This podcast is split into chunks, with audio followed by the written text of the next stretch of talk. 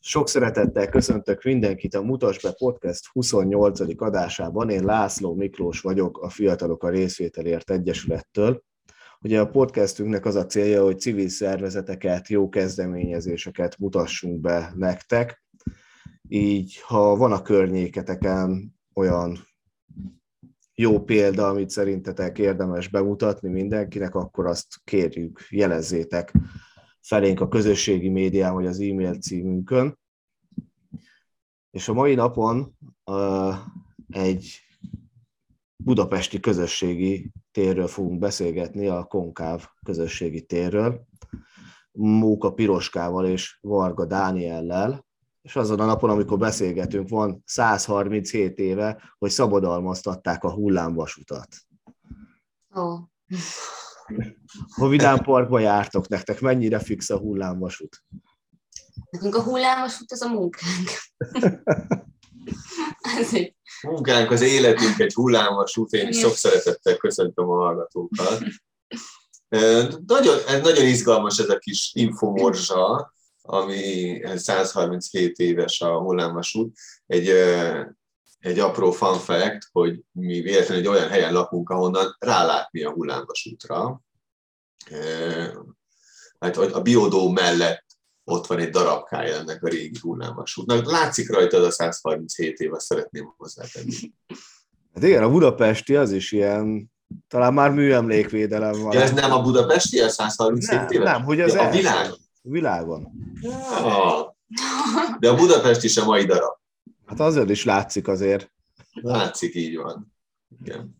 Amikor még működött a Vidám Park Pesten, akkor ti mennyire használtátok ki a hullámvasutat a lehetőségeket?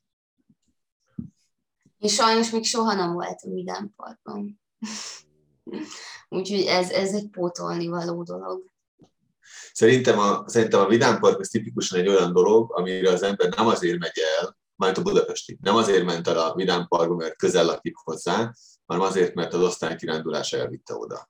Igen. Így szerintem azok, akik nem budapestiek, el tudunk képzelni, hogy gyakrabban jártak a Vidám Parkba, mint például én, aki talán egyszer, max. kétszer lehettem a Vidám Parkban, de egyik sem uh, hagyott bennem mély nyomokat, talán inkább a félelemre emlékszem, hogy én egy ilyen félős típus vagyok az ilyen. Hiába, hogy vidám park, nekem ez inkább nehézségeket okozott.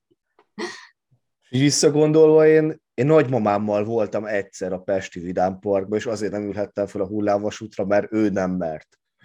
Ő ne, hogy ő neki volt tériszony, és akkor nyilván nekem se volt szabad. Hát miért? Hát elindítod, tudod, ott, ha benne vagy a, a hullámvasútban, akkor max a végén lehet abból kiszállni, tehát elveszni nem tud a gyerek. Ugyanazon a kapun kell bevenni, kijönni. Így van, egy helyen van a kibejárat, úgyhogy ez akár még működhetett is volna, de én megértem a nagymama aggodalmait, hiszen, ahogy mondtam, magam is osztom az ilyen furcsa, gyors, fölle menő dolgokkal kapcsolatos averzióimat. Lehet szépen egy helyben is maradni, minek fölle menni egy ilyen régi szerkezeten. Amúgy is épp... oda jutunk a végén. Így van, meg amúgy is épp eleget megyünk föl le a mindennapi életben, munkán is. Miért pont konkáv? Honnan jött ez a név a közösségi térhez? Hát nagyon sokat gondolkodtunk neveken, és aztán azt hiszem, hogy valamelyik barátod írt ezt a nevet, hogy az legyen konkáv, talán a Mikolaj. Nem, én találtam ki a nevet, és alapvetően azért, mert nagyon jól hangzik. És akkor utána került hozzá az az értelmezés, tehát egyrészt nyilván jól hangzik, mhm. de aztán nagyon gyorsan meg lehetett tölteni azzal az értelmezéssel, hogyha még a tisztelt hallgatók emlékeznek, hogy mik a konvex szögek és a konkáv szögek, most akkor mindenki kicsit gondolkodjon el rajta, hogy mit is jelentenek ezek, és hogyha megvan, akkor eszünkbe jut, hogy a konkávok azok a síkidomok, amiben vannak olyan vannak, három, vannak 90 foknál nagyobb, 180 foknál nagyobb szögek vannak benne. Olyan szögek vannak benne, amiben el lehet bújni. Uh-huh. És hogyha két, és hogy nem, és hogy van, tehát vannak olyan pontjai, amiket ha összekötünk, akkor a síkidomon kívül kell, hogy haladjon.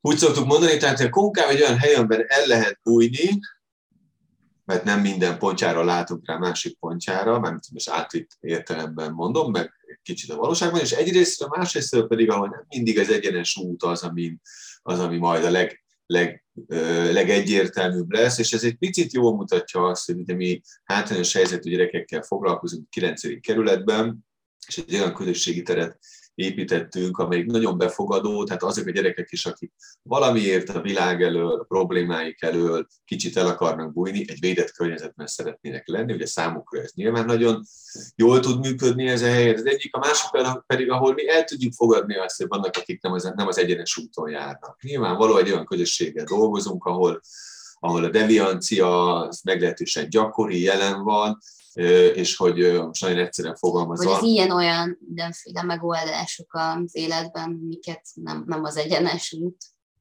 És hogy mi ezt el tudjuk fogadni, ezt adottságként együtt jár ezzel a, ezzel a közösséggel, vagy ezekkel a gyerekekkel, ettől mi nem fogunk megrettenni. Talán pont ezért kellenek ezek a helyek, hogy az ilyen nem a legegyszerűbb, nem a leg normalizáltabb életet élő gyerekeknek is legyen hova menni, és legyen ki befogadja őket. Az egész történetetek a Kökiről indult. Hogyan kerültetek át Ferencvárosba? Miért pont ezt a helyet választottátok? Hát ez, ez nagyon nagyszerű volt, itt kaptunk helyet Ferencvárosban, és akkor így kerültünk ide. Van ennek azért annyi előtörténete, hogy a, ugye úgy mutattál be minket, hogy konkáv közösségi tér, de ez valójában konkáv közösségi tér és prevenciós műhely, ez ennek a hosszú neve ennek a programnak, és majd a, a beszélgetés folyamán a készes átmenetek kiállítást is fogjuk említeni. A konkáv az ennek a kettőse, a közösségi tér és a drogprevenciós kiállításnak a kettőse. És a kökiben mi alapvetően ezzel a drogprevenciós kiállítással voltunk, azt mutattuk be, Köki, ez a Kőbánya Kispest bevásárlóközpont, Kőbánya Kispesten, és hogy, hogy ott a, sokkal inkább a kiállítás volt a fókuszban. Sőt, ott a kiállítás volt a fókuszban, és azt hiszem, hogy azért kezdtünk el bevonni ott, ott tehát hogy észrevettük, hogy van egy rakat gyerek, aki ott van a köki terminálban, és ott mászkál a pláza tetején, meg ücsörög a padokon, és akkor arra gondoltunk, hogy hát akkor velük, ha már itt vagyunk két-három hónapot, akkor felvehetnénk a kapcsolatot, és akkor oda mentünk hozzájuk, és megkérdeztük, hogy van-e kedvünk megnézni a kiállítást. Ők meg bejöttek, ugye ez egy ingyenes kiállítás, bejöttek, beszélgettünk, mindenféle problémákat megosztottak velünk, és a következő nap megint újra jöttek, és akkor ott ültek a térben velünk. És valahogy így indult el az, hogy mi emellett a drogprevenciós kiállítás mellett, amivel akkor fő állásban foglalkoztunk, amellett amúgy mi a gyerekekkel, közösségfejlesztéssel és ifjúságsegítéssel is szeretnénk foglalkozni. És akkor ezt a két tevékenységet, mint egy csomagban gondoltuk, hogy, hogy akkor szívesen letelepítenénk, állandósítanánk valahol, és így, így kerültünk mi a Ferencvárosba, a Ferencváros önkormányzata keresett meg minket, ők régebb óta szerették volna a kiállításnak, ami egy vándor kiállítás, tehát ennek a kiállításnak a budapesti állandó változatát szerették volna ők felépíteni, vagy ennek teret adni valahol a kerületükben, és ezt mi rögtön kiegészítettük azzal a kéréssel, hogy nagyon szívesen fölépítjük a kiállítást, de szeretnénk, hogyha még mellette egy másik terünk is lenne, egy közösségi terünk, hiszen azt gondoljuk, a kis tapasztalatokból, hogy ez a kettő program nagyon jól tud együtt működni, és hát valljuk be őszintén, igazunk is volt, tényleg nagyon jól tud együtt működni ez a két program. Melyik korcsoportot tudjátok megszólítani ezzel a közösségi térrel? Hát én azt gondoltam, amikor elkezdtük a konkávot, hogy akkor majd 12-től 24-ig járhatnak hozzánk, de aztán az első napon ez így megbukott, mert jött egy kisfiú, aki azt állította magáról, hogy 11 éves, aztán egy év múlva kiderült, hogy csak 10, de a nővére is járhatott, úgyhogy ő is szeretett volna bejönni, úgyhogy azonnal módosult minden. És aztán rájöttünk, hogy ez így nem reális, mert hogy a 12 évesek sokszor a kis testvéreikre vigyáznak, úgyhogy most már minden korosztály jön. Nagymama, anyuka, apuka, 20 évesek, öt évesek, szóval mindenki De a fókuszban, de a, a fókuszban, fókuszban igen, azért a fókuszban nyilvánvalóan ez a 10, 10, 10 8, inkább azt mondom, 8, igen, kisiskolás kortól a gimnázium végéig, vagy középiskola végéig. Akiket az elején a kökin ö, sikerült megszólítanotok, azok a fiatalok átszoktak hozzátok oda Ferencvárosba? Nem, sajnos nekik szerintem ez nagyon, nagyon messze, messze van.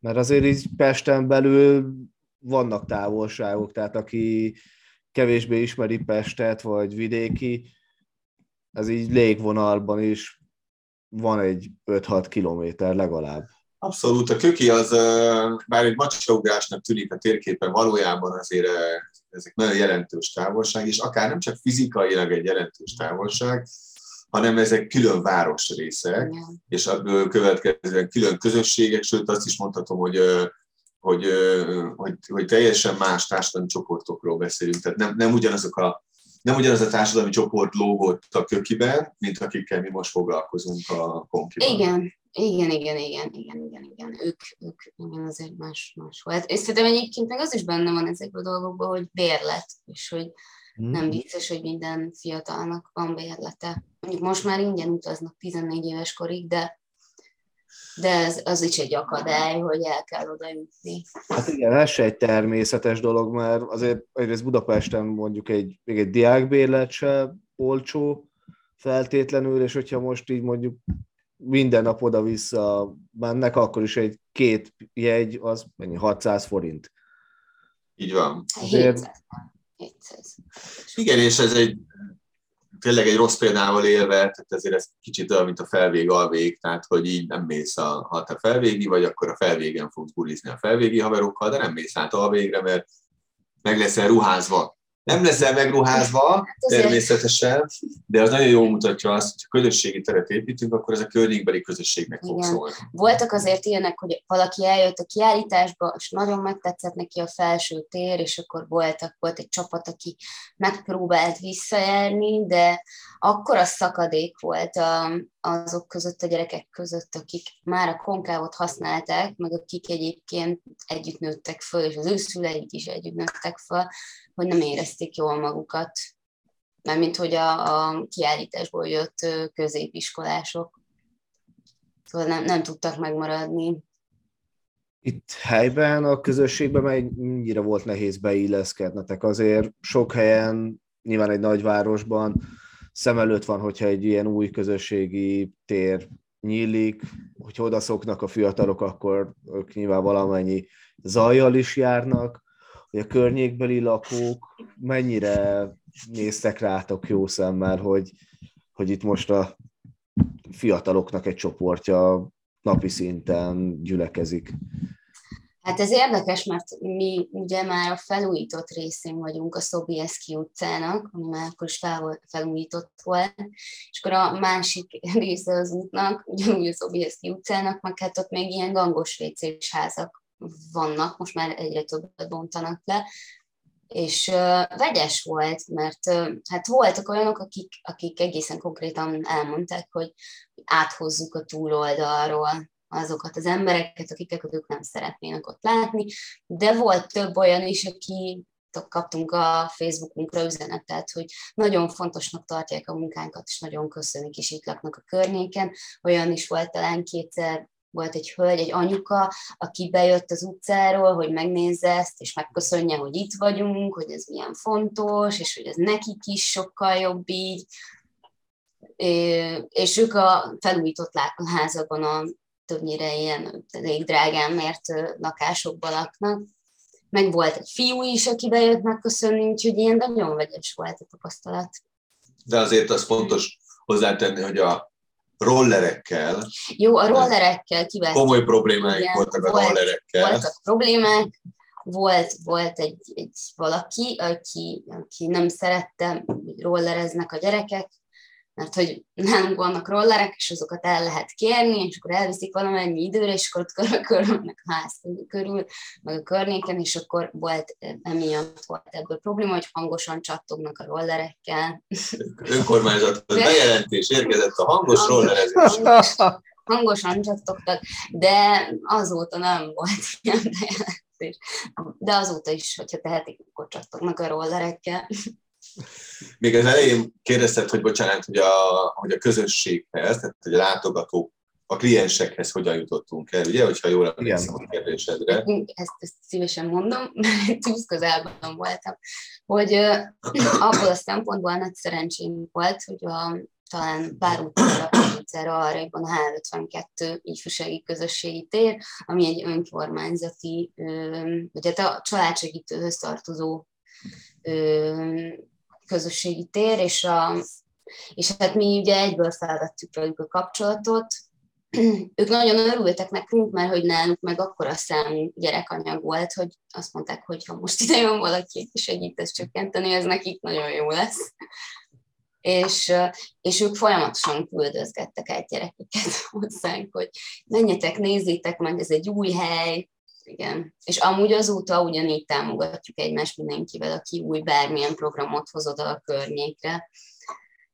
És uh, aztán tehát, hogy, hogy ez így elterjedt, hogy vagyunk, és maguktól megtaláltak. Talán még egyszer mászkáltam az utcák között egy, egy, egy órát, és akkor három, három gyereket leszólítottam, akik bejöttek megnézni, és utána ők is hozták a barátaikat. Ez egy nagyon fontos dolgot mondtál, hogy a H52-vel és másokkal is együtt tudtok dolgozni, hogy nem az van, hogy egy nagyon sok helyen, hogy ha valaki valami újat csinál, vagy hasonlót, hogy arra konkurenciaként tekintenek. Pedig itt az a lényeg, hogy egymást erősítsétek, segítsétek. Mekkora stábbal dolgoztok? Hát fénykorunkban volt olyan időszak, amikor a konkában volt mellettem három plusz ember. Igen, volt olyan is négy, az volt a fénykor, amikor négyen voltunk. És ők önkéntesen, vagy főállásban volt lehetőségetek őket? Mindenki egyéni vállalkozóként. Azért annyira sosem ment nekünk jól, hogy négy főállású. Még soha senkinek nem volt főállása nálunk. Azért az egy, az egy elképesztően különleges helyzet, hogyha valahol akkora finanszírozás van, hogy rendes munkabérért bejelentett állásban lehet dolgozni, ezért ez nem az a kurrens terület, ahova óriási mennyiségű támogatások érkeznének, úgyhogy az ember nem, részben szerelemből csinálja ezt. Máshol is dolgozunk, és ugye én a kiállításban, meg egy ideig azt hiszem még, még valahol dolgozom, a nyolcadik kerületben is dolgoztam valahol, hogy össze-vissza, és akkor a többieknek is úgy volt, hogy volt egy főállása, vagy valami, ahova szintén szabadúszó, csak nagyobb óra számban dolgozott, és mellette volt a konkáv. Hát akkor ez egy nagyon fontos dolog, amit mondtak, hogy, hogy nincsen főállású ember a közösségi térben, hogy mindenki a szabad idejét és a saját lehetőségei mellett áldoz erre, ami... Hát, Úgy mondanánk, hogy bocsánat, ez fontos kiegészítés, hogy mondjuk így, hogy, hogy ez a klasszik 40 órás bejelentett mm. főállás, ezt nem tudtuk soha biztosítani. De azért tudunk dolgozni 40 órát, két mm. De, így van, tehát nem arról van szó, hogy mi teljesen csak szabadidő mellett csináljuk, itt alapvetően Piroska és most a kolleg, kollégája Zsóka, tehát nem szabadidőben, hanem mondjuk, hogy a, a munkával töltött idejének a kétharmadát azt ide tudja befókuszálni a konkávba, és ezért nem egy bejelentett állásban, hanem egy ilyen vállalkozói munkaviszonyban. De ez inkább, ezt inkább most a finanszírozási rész irányából megközelítve. De persze mi azért így mm, néha csak úgy összeültünk ötletelni, vagy volt, hogy éjszaka négyig írtunk pályázatot. ez mindenkinek azért valamennyire arról szólt, hogy nagyon szereti ezt a dolgot. Milyen programjaitok vannak így, csak egyet-egyet, ha kiemelnétek, mert a honlapotokat, ahogy böngésztem, ott elég színes és elég sok lehetőség van, amit így a fiataloknak biztosítotok Budapesten belül. Ezek a programok ezek azért olyanok, hogy mindig ahhoz igazodnak, hogy a gyerekek mit szeretnének, az éppen aktuális törzsközönségnek mire, mire van igénye, és akkor volt zene, amikor létrehoztak a gyerekekkel egy, egy szakemberek egy zenekart, de az például már feloszlott, mert nagyon ügyesek voltak, de, de azért így nem biztos, hogy ebből tudtak volna megélni, vagy igen.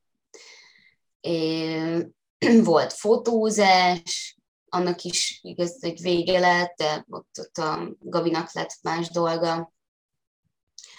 Most, most, most egy ideje nincsenek, nincsenek pénzeink programokra, úgyhogy illetve hogy, tehát, hogy ilyen rendszeres szakkörre nincsen pénzünk, most az van, hogy kitalálunk valamit a gyerekekkel, hogy most korcsolyázni szeretnének, strandra akarnak menni, kirándulni, vagy moziba ezt a filmet akarják megnézni, és akkor oda elmegyünk velük.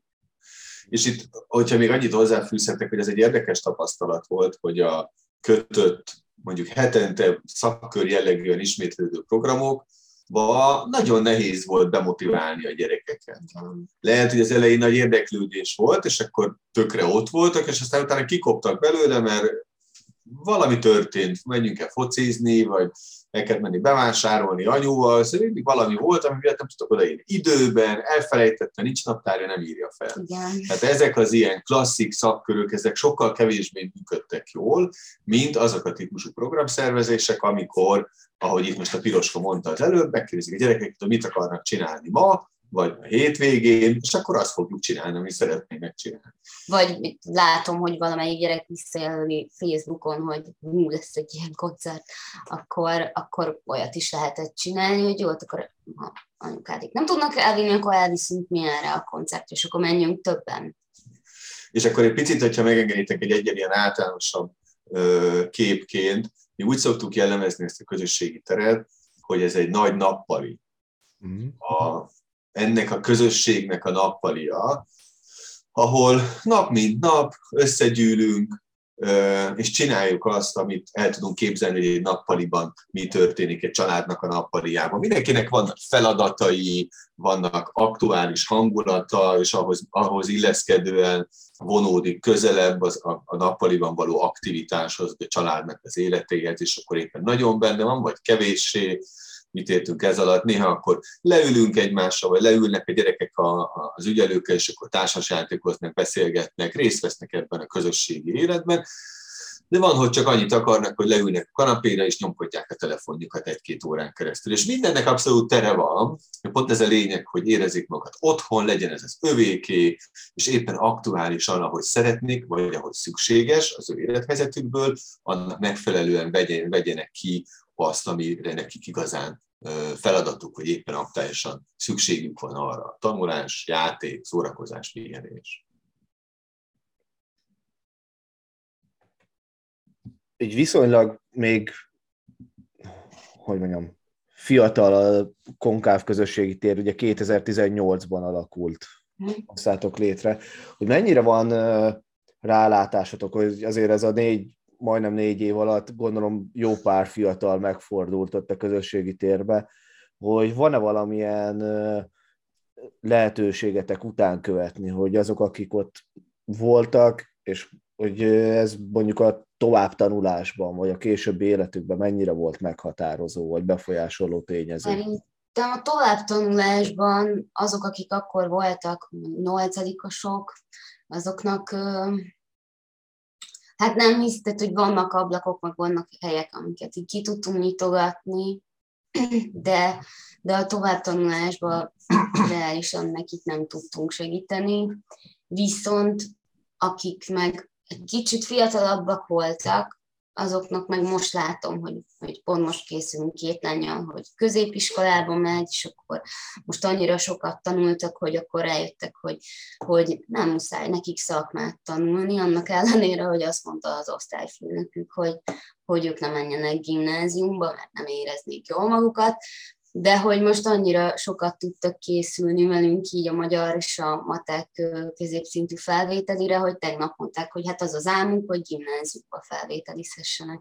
Úgyhogy velük lehet, tehát hogy velük lehet így a fiatalabb generációnál már én látok változást, vagy lehetőségeket.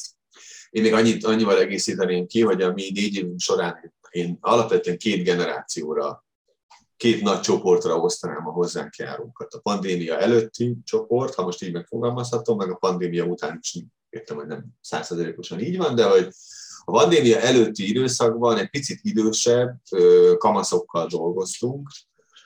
Ott azért sokkal jellemzőbb volt a, ez a bandázás, deviancia, ott, ott nagyon sok konfliktusunk volt velük is, miattuk több konfliktusunk volt a környezettel, ezért ez egy más típusú közösségi tér jellegű működés volt, mint ami most van.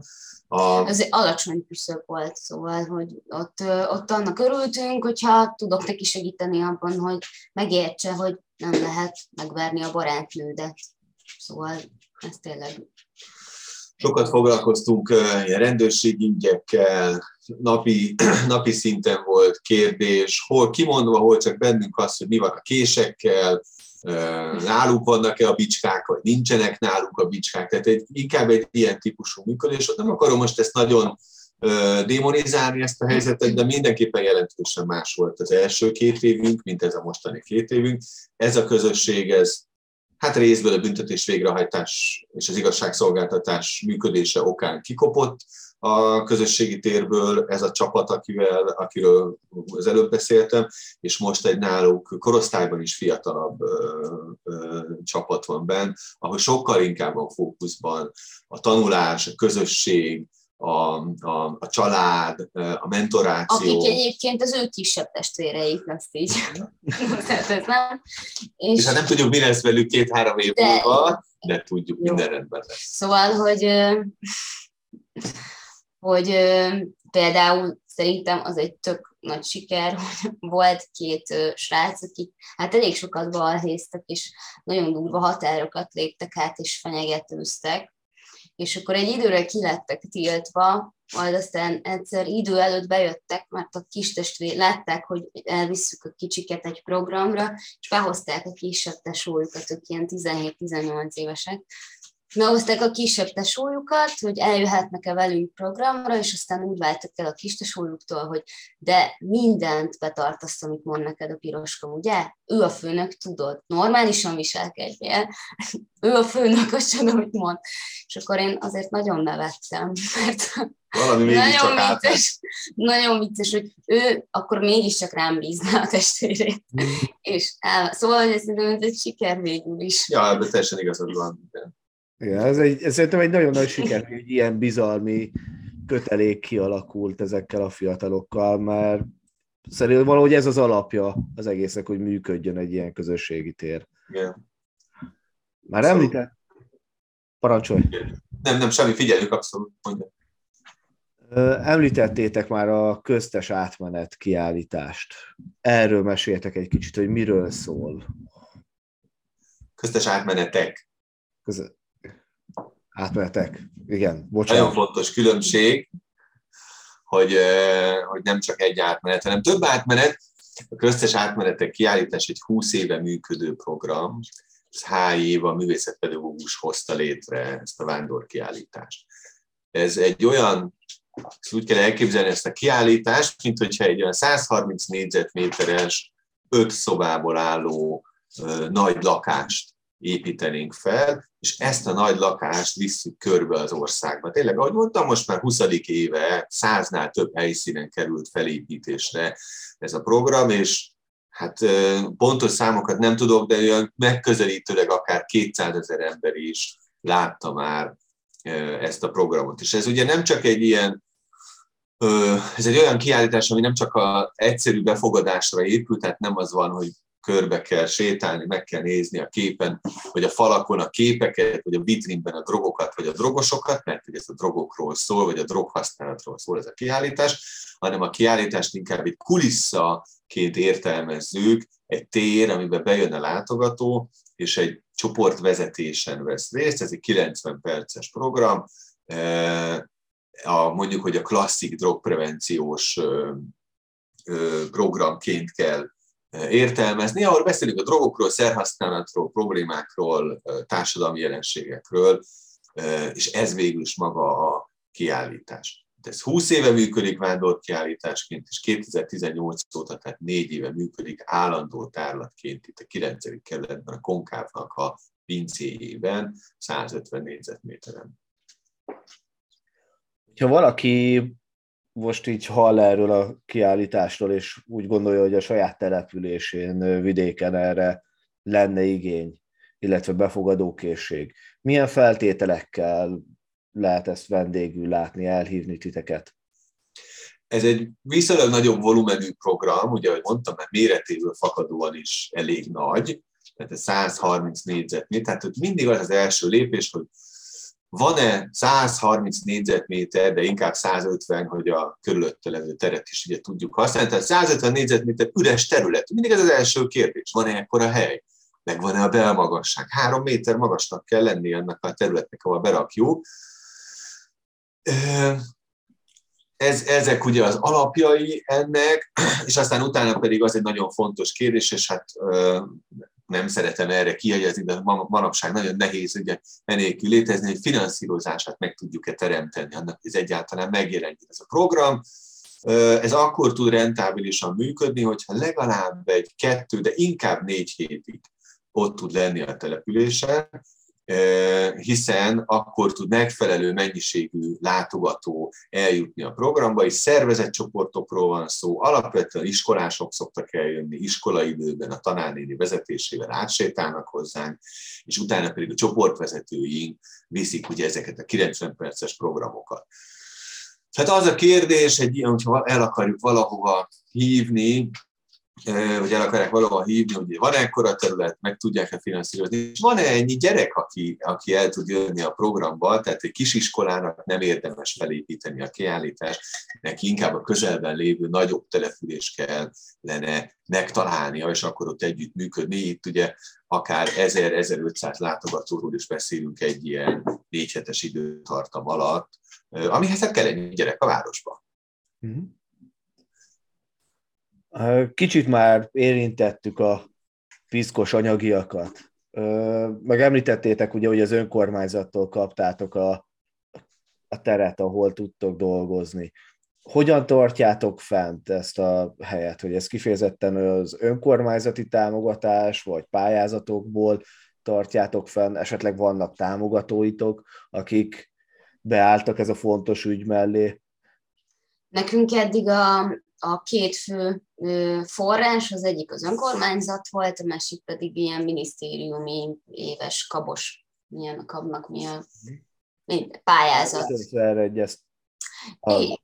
Igen. És akkor hát kabos pályázat, ez a pandémia kezdete óta nincsen, és akkor az önkormányzat pedig elég nehéz helyzetbe került, mert hogy ugye az iparűzési adót azt hát nem, meg, nem csappantak emiatt a bevételei, és akkor ők is egy, ők sem tudtak támogatni minket azzal az összeggel, amit ideig adtak. Adtak valamennyit, de nem tudták azt a, azt a nagyobb összeget adni. De azt gondolom, hogy hosszú távon egyébként az önkormányzat részéről megvan az, hogy ők nagyon szeretnék, ha mi itt maradnánk, és nagyon szeretnének valami megoldást találni és az, hogy ezt a megoldást mikor fogják megtalálni, azt nem tudjuk, de azt tudjuk, hogy rajta vannak ezen a dolgon, és, és ők így abszolút partnerek abba, hogy mi itt maradjunk, és fontos nekik a munkánk. Egy picit még, hogyha a finanszírozáshoz ugye hozzáteltek, nekünk az a, az a gondolatunk, hogy egy olyan, olyan ö, alaptevékenységet végzünk, és ezek a közösségi terek olyan alaptevékenységek szerte az országban mindenhol, amit bizony az államnak és a helyi önkormányzatoknak meg kell tudniuk finanszírozni teljes egészében ezeket a programokat.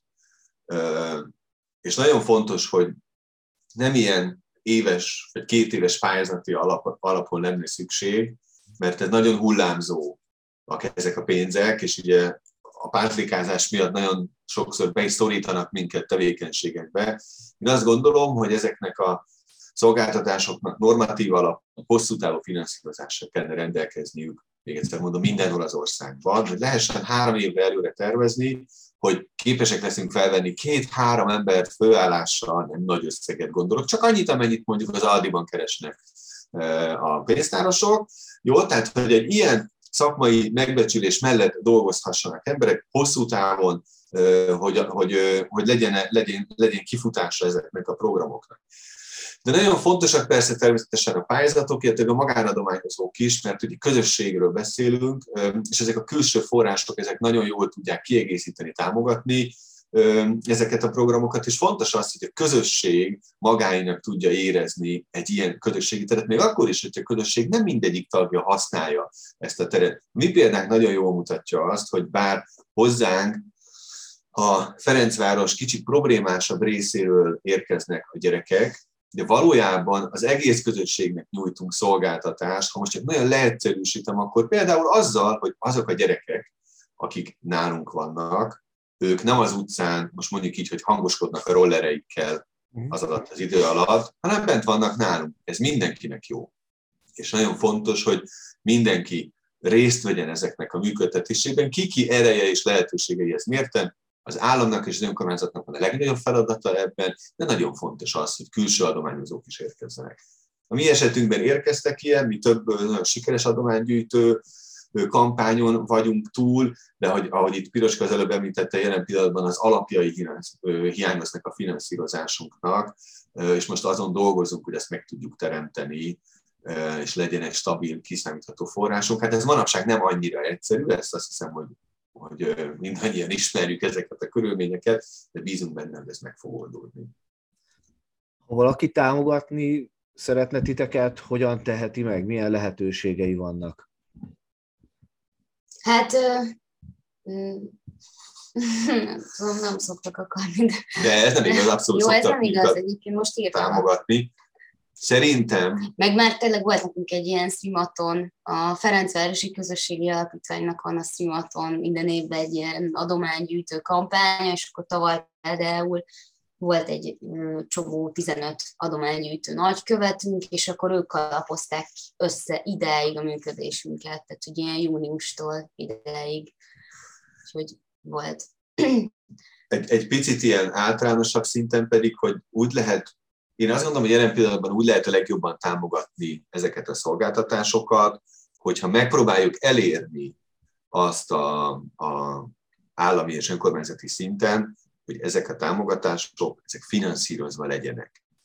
Minket most nem 100 ezer forint magánadomány fog kihúzni a csávából, csak nagyságrendeket mondok, számokat, vagy nem egy nagy összefogás, ahol kapunk most mondjuk, mondjuk a másik, hogy másfél millió forint adományt, mert ezek csak hónapokra fogják megoldani a működésünket, és az, hogy februárban zárunk be, vagy júniusban, az nem egy óriási nagy különbség, akkor, hogyha végén be kell zárni. A, most az a legfontosabb, hogy nekünk meglegyen az alap, alapfinanszírozásunk, és hogy miben lehet minket támogatni. Mindenki hívja föl a minisztériumot, szóljon a polgármesternek, hogy már pedig szükség van arra, hogy a szociális ellátórendszer igenis normális, megfelelő, kiszámítható módon finanszírozza az állam, mert ez az ő feladata. Ezért fizetjük be az adóinkat, hogy az egészségügyi, egészségügyi ellátórendszer és a szociális ellátórendszer működjön. Jelen pillanatban sok hozzánk hasonló civil szervezet van az országban, akik nem kapnak megfelelő finanszírozást, és itt nem arról van szó, hogy ez a mi hobbink, hanem ez a mi szolgáltatásunk a többségi társadalom felé. Az, hogy mi itt létezünk, és igenis ennek meg kell teremtenie az alapjait a rendszernek. Ezzel együtt nagyon szívesen fogadunk női higiéniai termékeket, WC papírt és tisztítószereket, mert hogy hiába valóban nem ment meg minket 100 ezer forint, de az mindig egy könnyebbség, hogyha ezeket nem a saját pénzünkből kell megvásárolnunk. Igen, ez talán az egész civil szektornak egy ilyen nehézsége, és a visszakanyarodva a beszélgetés elejére, hogy ez miatt vagyunk szinte végig egy hullámvasúton. Mert ugye mi történik akkor, hogyha nem nyer egy pályázat, és egy évet kell várni a következőre, vagy jön egy új polgármester, vagy városvezetés, aki pedig nem tartja ezt olyan fontosnak, és nem látja benne a, az értéket és a lehetőséget, és meghúzza egy nullával az egésznek a támogatottságát, az már erősen befolyásolja az egésznek a, a fenntarthatóságát és a létezését. Én ennek a polgármesternek, a megengedett, hadd had üzenjem, had üzenjem ezt, ennek az elképzelt polgármesternek, akit említettél, hogy neki ebben nem lehetőséget kell látnia, hanem feladatot. Uh-huh. Ez nem az ő választása, hogy a szociális ellátórendszer finanszírozza, hanem ez az ő feladata. Ezért alkalmazzuk mi a városvezetést, az önkormányzatot, és ezért bízzuk, ezért adunk pénzt az államnak, hogy működjön, hogy fenntartsa ezeket a szolgáltatásokat. És igenis ez része. Sokkal előbb legyen szerintem jól működő civil szféra, mint egy ezredik lekövezett főtér. Én maximálisan egyetértek vele, csak sajnos, mint amit már említettetek ti is, hogy ugye meg lett húzva az iparűzési adó, Szóval... súlyadó is, és hogy ilyenkor sajnos nyilván azt nézik, hogy mik azok a kötelező dolgok. És ez a másik része az egésznek, hogy a ifjúsággal való munka és az ilyen szociális tevékenységek, amiket sok civil szervezet végez, ez nincsen sehol se törvénybe vagy bármilyen jogszabályba megfogalmazva, hogy az adott településen mi az, ami kötelező, hogy legyen, vagy legalábbis van, csak ezek nincsenek említve benne. Én egyébként tényleg erre visszakanyarodva az önkormányzatra, én azt gondolom, hogy most egy időt kell kibírni, egy pár hónapot kell kibírnunk így, és szerintem a következő költségvetésből legközel, legkésőbb lesz egy biztosabb finanszírozásunk. Szerintem most ott ezen dolgoznak. Reméljük, hogy ennek a munkának hamarosan lesz is eredménye, és megmarad a támogatásotok. Én nagyon szépen köszönöm, hogy itt voltatok velünk, és hogy beszélgethettünk. A hallgatóknak is köszönöm, hogy végighallgattátok a mai podcastet is, és arra kérlek titeket, hogy kövessetek minket azon a felületen, ahol hallgatjátok a podcastet, illetve a közösségi médiába a Fiatalok a Részvételért Egyesületet, illetve a Konkávot is keressétek, akiknek az elérhetőségeit megtaláljátok a leírásban. Sziasztok!